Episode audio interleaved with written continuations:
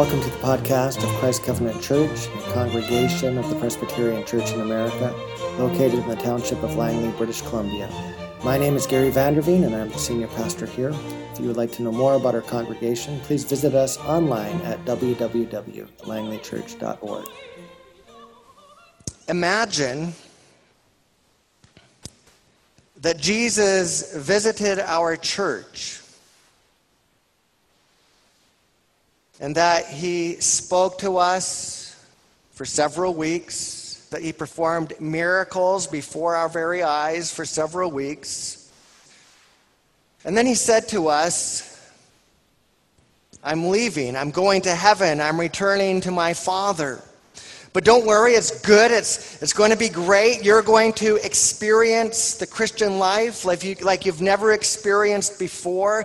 You will experience my resurrection life like you've never experienced it before. For when I ascend into heaven, I will send the promise of the Father. I will send my Holy Spirit upon you. How would we respond?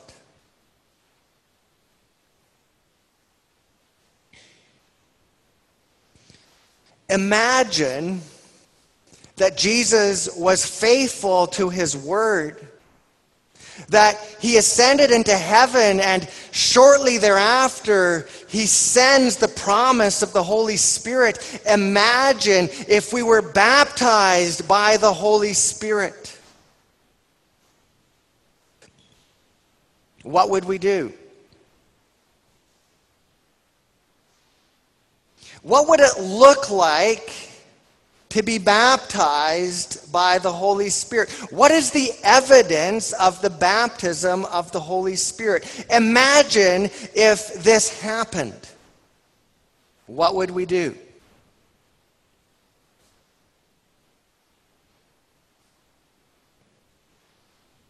Well, brothers and sisters, we do not need to imagine. For Jesus did ascend into heaven. And Jesus, after he ascended into heaven, received from the Father, as we saw last week, he received from the Father the gift of the Spirit. And having received the crown of the Spirit, Jesus immediately pours that same Spirit, the Spirit that he receives from the Father, he pours it upon the church. And in the first two chapters of Acts, we see what a spirit indwelt church looks like. We see what a spirit empowered church looks like. And in the first two chapters of Acts, we see not simply a church from 2,000 years ago, but we see in, uh, in, in, in, a microcosm, we see what the church at every place and every time looks like when the Spirit of the living God is present and at work in the lives of Christ's people. And so, here in our text in Acts chapter 2, verses 42 through 47, we have a biblical account of the four marks or the four priorities of a spirit animated, a spirit indwelt, a spirit empowered church. You could say that here we have the four marks of the true church. Some of you, those of you familiar with theology or the his, historical theology, are probably familiar with the three marks of the church. The faithful preaching of the word, the faithful administration of the sacraments and the faithful exercise of church discipline. And there's nothing wrong with those three marks. So long as we ground our understanding of them in Scripture, and here in Acts chapter 2, we have four marks of the true church, four priorities of the true church. And so this morning, I want us to look uh, very broadly. I'm going to be preaching uh, on, these, on this passage for the next several weeks, but I want us to have a bird's eye view of what's going on here. And this morning, I want us to see and understand that these four marks devotion to the apostles' teaching, to the fellowship, to the Lord's Supper, and to the prayers, these four marks are the fruit of the Holy Spirit.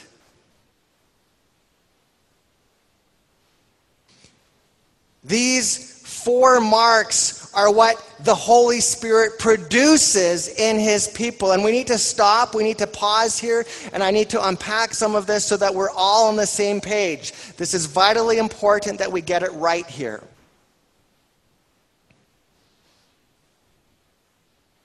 These four marks are the fruit of the Spirit's work. Sometimes we think, well, we need to do these things. We need to be devoted to the apostles' teaching. We need to be devoted to Christian fellowship. We need to be devoted to the Lord's Supper and the prayers so that we can have the Holy Spirit. We think that we somehow need to merit the favor of the Holy Spirit, that we need to be better Christians. And if we're better Christians, then for our reward, we will receive the gift of the Spirit. But that's entirely backwards. What we see in these verses is that these four marks are the fruit of the Holy Spirit. So it's not that we do these four things, it's not that we devote ourselves to these four things, and then the Spirit will be happy with us and come upon us. No, it's that the Spirit unites us to the Lord Jesus Christ. The Spirit enlightens our understanding. The Spirit inclines our wills toward God. And the Spirit then produces these four things in us. Do you see the difference? The first way of viewing it is works righteousness. We do these things so that we might have the Spirit. But the Spirit actually produces these things in us. And it's important that we understand the difference. I need to share with you two fears that I have this morning. As we look at these verses, I have two fears. The first fear is that some of us will hear the message and say, finally, Gary has preached an amazing sermon. I've been here for 20 years and he finally nailed it. I've been advocating for a prayer meeting for 20 years, and I've been preaching this to Brother Ronnie and Sister Sally, and, I've, and they need to hear it. They need to hear it because they obviously aren't in t- touch with the Spirit, and they, they're not committed like I'm committed. That's the spirit of pride. And Paul is very clear that pride is not the fruit of the Spirit, but pride is the work of the flesh. And some of us, when we hear this message this morning, will be inclined, will be tempted to judge others because we will look at others and say, oh, well, they're not as devoted to apostolic teaching as I am. Or, you know, they're not as devoted to Christian fellowship as I am. Why can't these people buy into the program like I do?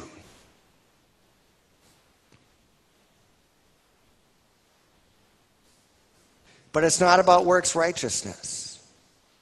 It's not about pursuing these things so that you can earn the Spirit. But I have a second fear. The second fear is that some of us with soft and tender hearts will hear the message, we will be convicted, and we will cry out for the mercy of the Holy Spirit, but then we will respond in the wrong way.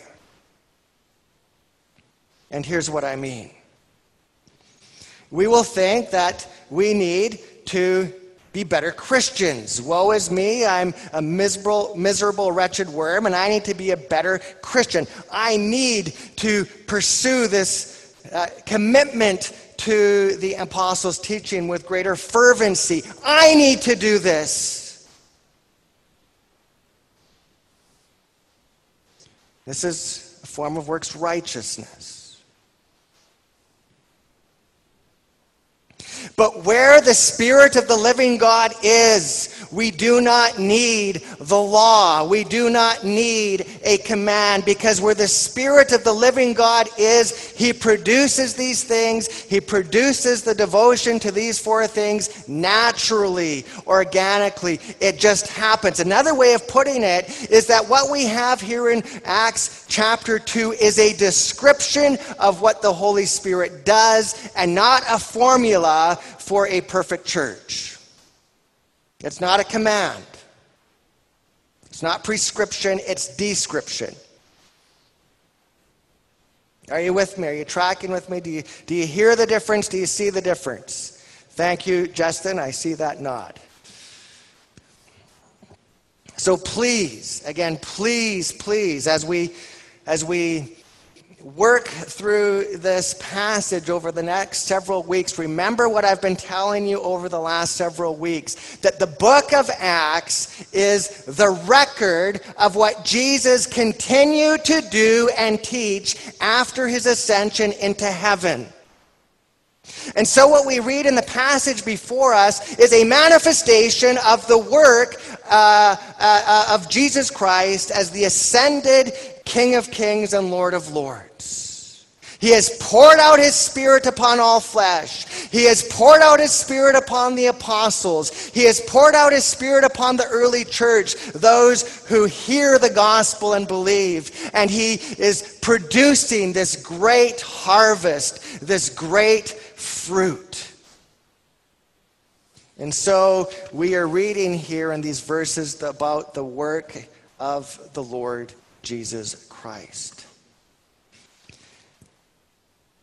And what I want you to notice, first of all, is that Jesus, by the power of the Holy Spirit, the ascended Christ, the King of kings and Lord of lords, through the gift and baptism of the Holy Spirit, produces in his disciples a devotion to the apostles' teaching, to the fellowship, to the Lord's Supper, and to the prayers. Notice what we read in verse 42 and they devoted themselves to these four practices, these four priorities, these four marks of the church. And, brothers and sisters, I want to remind you this morning that the word devoted means devoted.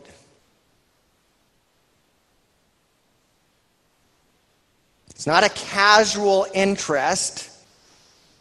It's not like these early believers said, you know what? Um, hmm, Peter's preaching this week, and he's an amazing speaker. I think I'll show up and, and listen to him.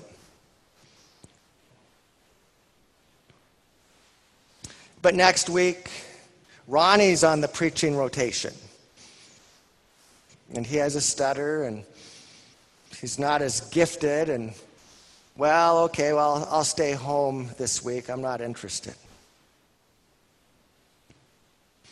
Here's how a number of lexicons define the word devoted, and it's not rocket science here. Devoted means devoted. To persist in something, to be busy with something, to be engaged in something, to hold fast to, to continue in, to persevere in. And here's my favorite one to persist obstinately.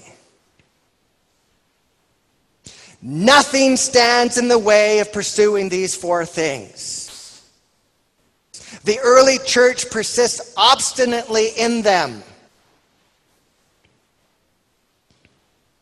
Nothing stands in the way of these four priorities.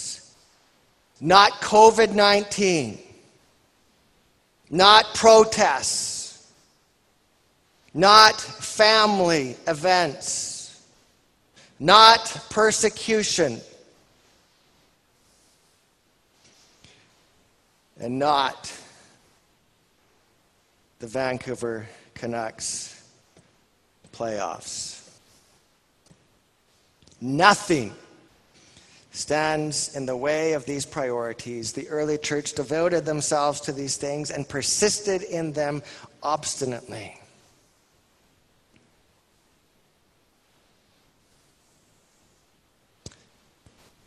The second thing I want you to notice about these four marks is that they're corporate in nature.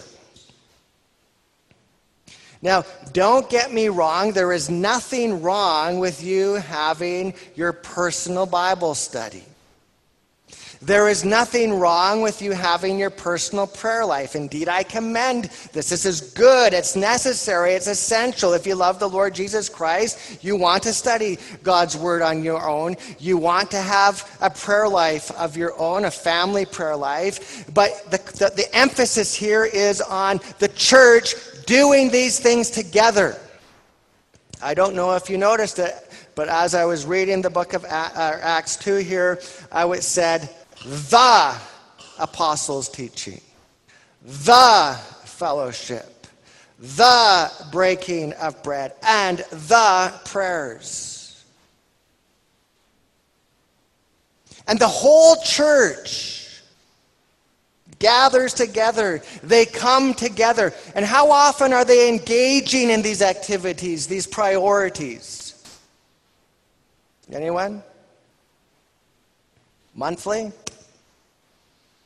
Weekly? For 60 minutes on Sunday morning? Daily, day by day. They come together day by day. They come together to devote themselves to the apostles' teaching, to enjoy Christian fellowship together, to care for one another, to love one another, to encourage one another, to rebuke one another. They come together to celebrate the Lord's Supper daily and they come together to pray daily. And, brothers and sisters, I humbly ask the question this morning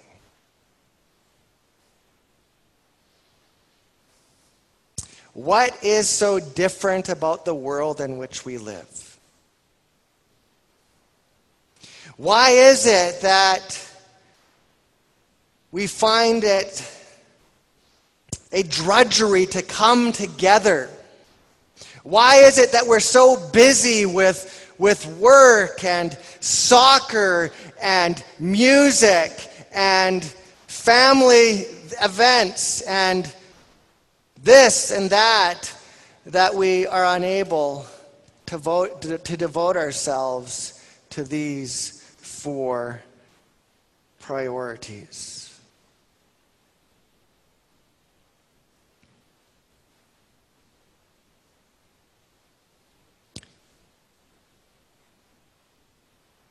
There is a third point I want to draw to your attention. Notice what we read in verses 46 and 47 that they came together daily for these four priorities. And they received their food with glad and generous hearts, praising God and having favor with all the people. The Spirit produces joy in this church. Where the Spirit of Christ is, there you will find great joy, deep joy, never ending joy, contentment, generosity. And this is indeed the fruit of the Spirit. Do you remember what I, uh, when I expressed my two fears? My first fear is that some of us will be proud and some of us will point the finger at others and some of us will say, Why can't Ronnie be like this? Why can't he be more devoted to the Zoom prayer meeting on Thursday evening? Have you ever experienced someone like that? Someone who, who's, who's always trying to manipulate you and put pressure on you and tell you that you need to do this or that to be a better Christian? You ever meet someone like that? Well, let me ask you another question. Are those people characterized by joy? Are those the people that are known for their bubbly personality, for their smile, their warmth? No. The Spirit produces joy, not pride. And what about those people who, who are, have soft and tender hearts and are deeply convicted, but they respond in the wrong way and they think that they need to be better Christians in order to merit or earn God's favor? Are they full of joy? No, they're woe is me. I'm a wretched worm. I'm worse than a wretched worm. I'm nothing. And they wallow in deep despair. But where the Spirit of Christ is, where the Spirit of the ascended Christ is, there is nothing but unspeakable joy, where people receive their food with glad hearts, with joyful hearts, with generous hearts, praising God unceasingly. Where the Spirit of Christ is, there is great joy, great freedom, great contentment, for we have found Jesus.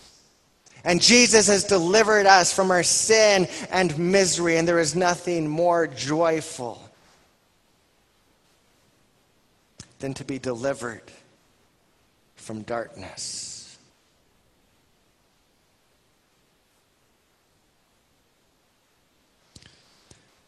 And so the question for us this morning is simply this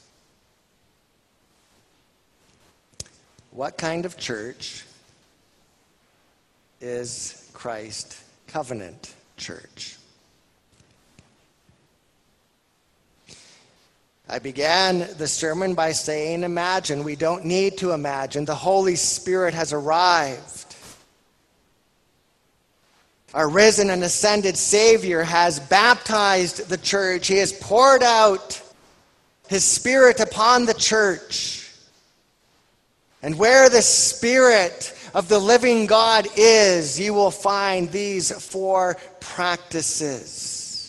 And you will find God's people devoted to these four practices, for in them Jesus is found. What kind of church is Christ Covenant Church? Are we a church where the Spirit of the living Christ is found? Are we a church where the Spirit of the living Christ is at work, where He has touched the hearts and lives of sinners? What kind of church is Christ Covenant Church? Are we a spirit animated, spirit empowered, spirit indwelt church? What kind of church is Christ Covenant Church. Amen.